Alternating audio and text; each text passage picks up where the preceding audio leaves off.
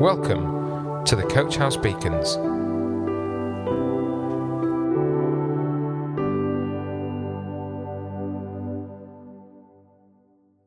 Good morning, everybody. Jamie here. Today, love covers sins. If we look in the Bible, 1 Peter 4 verse 8, for love covers a multitude of sins. This truth is so important that it's also taught in many places in the Bible, including the Old Testament in Proverbs 10:12, where it reads this, hatred stirs up quarrels, but love makes up for all offences. Sometimes the very thing that makes loving others challenging to you is the fact that they have weaknesses. So the Bible says what you have to do is overlook some sins, cover those sins, not in the sense of pretending that they don't exist or condoning them, but as is seen in the context, you have to love others in spite of their faults and failures. You have to love them and not be judgmental, not turn your back on them just because they do or say stupid things or because they don't always act the way you want them to. We all know that Jesus commanded us to love one another. So we've got to find a way, his way, of accomplishing that love for each other. We've got to find a way of loving others even though they act strange sometimes. We've heard through our beacons that Jesus taught us to love others as he loved us. And he certainly loved us in spite of our defects and mess-ups. God loves us unconditionally. So we have to love others in spite of the fact that they get on our nerves sometimes, in spite of the fact that they fail, and in spite of the fact that they aren't perfect and are difficult to get along with at times. The church, the body of Christ, is the place for all of us to experience unconditional love. This is the place to pass on God's unconditional love for others. And when I say this is the place, I don't just mean the church building. I mean this body, this fellowship, us. The US program, Extreme Makeover Home Edition, is a program about deserving families getting a new home because they are in need. One episode that they aired was about the makeover of a home of a single lady who had adopted 7 children with disabilities. A couple of these young people were in wheelchairs, and the others were challenged in other ways. I don't know whether or not the lady in this episode was a Christian, but I do know she was exhibiting Christ-likeness. What she was doing was very heroic. And the guys on this program, they did a makeover of her house, which included a lot of helpful amenities for these children with disabilities. And it got me thinking, these kids feel love and safety in this lady's home, in spite of their physical challenges. And that reminds me of the church. That reminds me of the Church of the Lord Jesus Christ. The church is a place where people are to be loved and feel safe in spite of their imperfections. If you ought be able to go anywhere and be loved in spite of your warts and blemishes, it ought to be where people gather to worship the true and living God. But in order for that to happen, we've got to look beyond the faults and mistakes of others. Just like the lady in the home makeover episode who loved those kids in spite of their physical disabilities, we've got to love one another in spite of social disabilities. We've got to learn and practice behaviour that pleases God. We can't just say, so-and-so is nice one time when you see him and grumpy the next time, so I'm avoiding him. Or, I don't want to have anything to do with her because she behaves so immaturely in this area or that area. You have to love others even when they are hot and cold in their behaviour. Someone may act cold one day because they are facing a private battle. You never know what people might have on their minds. You have to cut them some slack. We should all work on the areas in which we need to grow, but we should also all work on loving others while they're growing. The big question we're going to look to God's word for answers is this: how can you do that? How can you cover the sins of others? How can you love them in spite of the fact that they sometimes do and say the wrong things?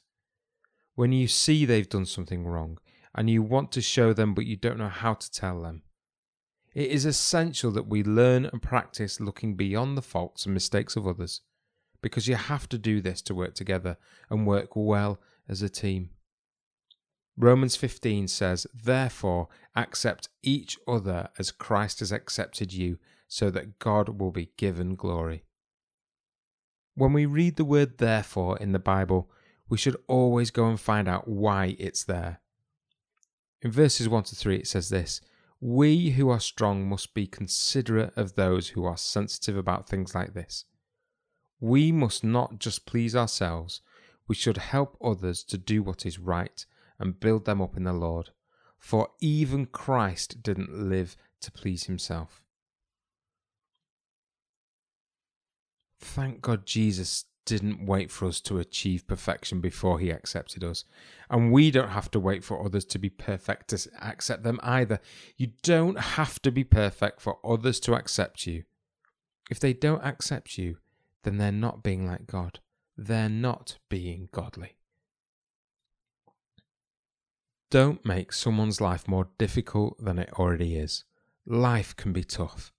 And you know, we don't always need to hear someone say to us, "Life is tough, so you've got to be tougher." Sometimes we may need that, but most of the time we need someone to say, "Life is tough, so I'm going to be your friend. I'm going to help you carry your burdens. I'm not going to make your life more difficult. I'm not going to nitpick at your faults and mistakes." Everybody has his or her peculiarities and his eccentricities. You don't have to resent them for it. If you hold resentment in your heart at the oddities of others, or because they didn't do what you wanted them to do or act how you wanted them to act, your life will become more intolerable. Earl Wilson wrote, "One way to get high blood pressure is to go mountain climbing over molehills." You, we, us, we have got a choice. We can decide to cover the sins of others, or we can choose to nitpick. We can decide to cure the weaknesses of others, or we can choose to cover other weaknesses. The Bible doesn't tell you that love cures the sins of others. It tells you that it covers the sins of others. Listen carefully to the following words of Jesus, Mark 9, verse 50. "Salt is good for seasoning, but if it loses its flavour, how do you make it salty again? You must have the qualities of salt among yourselves and live in peace with each other." Before the days of refrigeration, salt was essential as a preservative. The chemical qualities of salt would enable people to store foods for longer periods of time. But Jesus was pointing out the fact that if salt loses those chemical properties, it is no longer a preservative. His point is that he doesn't want his followers to lose their peace-preserving qualities. "You must have the qualities of salt among yourselves, live in peace with each other." That's what he said. You, me, we will all be tempted to forfeit the peace with others. But Christ says don't be like the salt that lost its saltiness. Preserve the peace. Satan will lie to you and tell you things about why you just need to quit trying to get along with others. But don't fall for his scheming against you. Your weaknesses will betray you when it comes to preserving the peace. At times you will want to give up trying to get along with others. It's then you need to remember the words of Jesus. "You must have the qualities of salt among yourselves and live in peace with each other." A wise physician once said, "I've been practicing medicine for 30 years and I have prescribed many things, but in the long run I have learned that for most of the ills of the human creature, the best medicine is patient understanding of another's problems." When someone asked him, "What if it doesn't work? What if someone doesn't respond to patient understanding?" he simply replied, "Double the dose." Who do you need to double your dose of patient understanding with today? Who needs you to cover their sins? Maybe it's someone at home, perhaps someone on the job or at school, maybe someone at church, maybe a leader. Wherever it is, love covers a multitude of sins. Maybe today the Holy Spirit is talking to you through the Word of God about forgiving someone. Maybe he's telling you to quit nitpicking. Maybe he's brought someone to your mind that you need to accept, even if you have a great dislike for their weaknesses. Maybe he's reminding you that you need to be a peace preserver. Remember, people, we need to stay salty. Let's pray. Lord Jesus, help us cover the sins. Help us look past others' weaknesses. Help us to be the support, the friend, the listener, the peace preserver. In your name, Jesus. Amen. Coach House Beacons, the Coach House Church Daily Devotional. To find out more, join us on Facebook, Instagram, or on our website at www.coachhousechurch.org.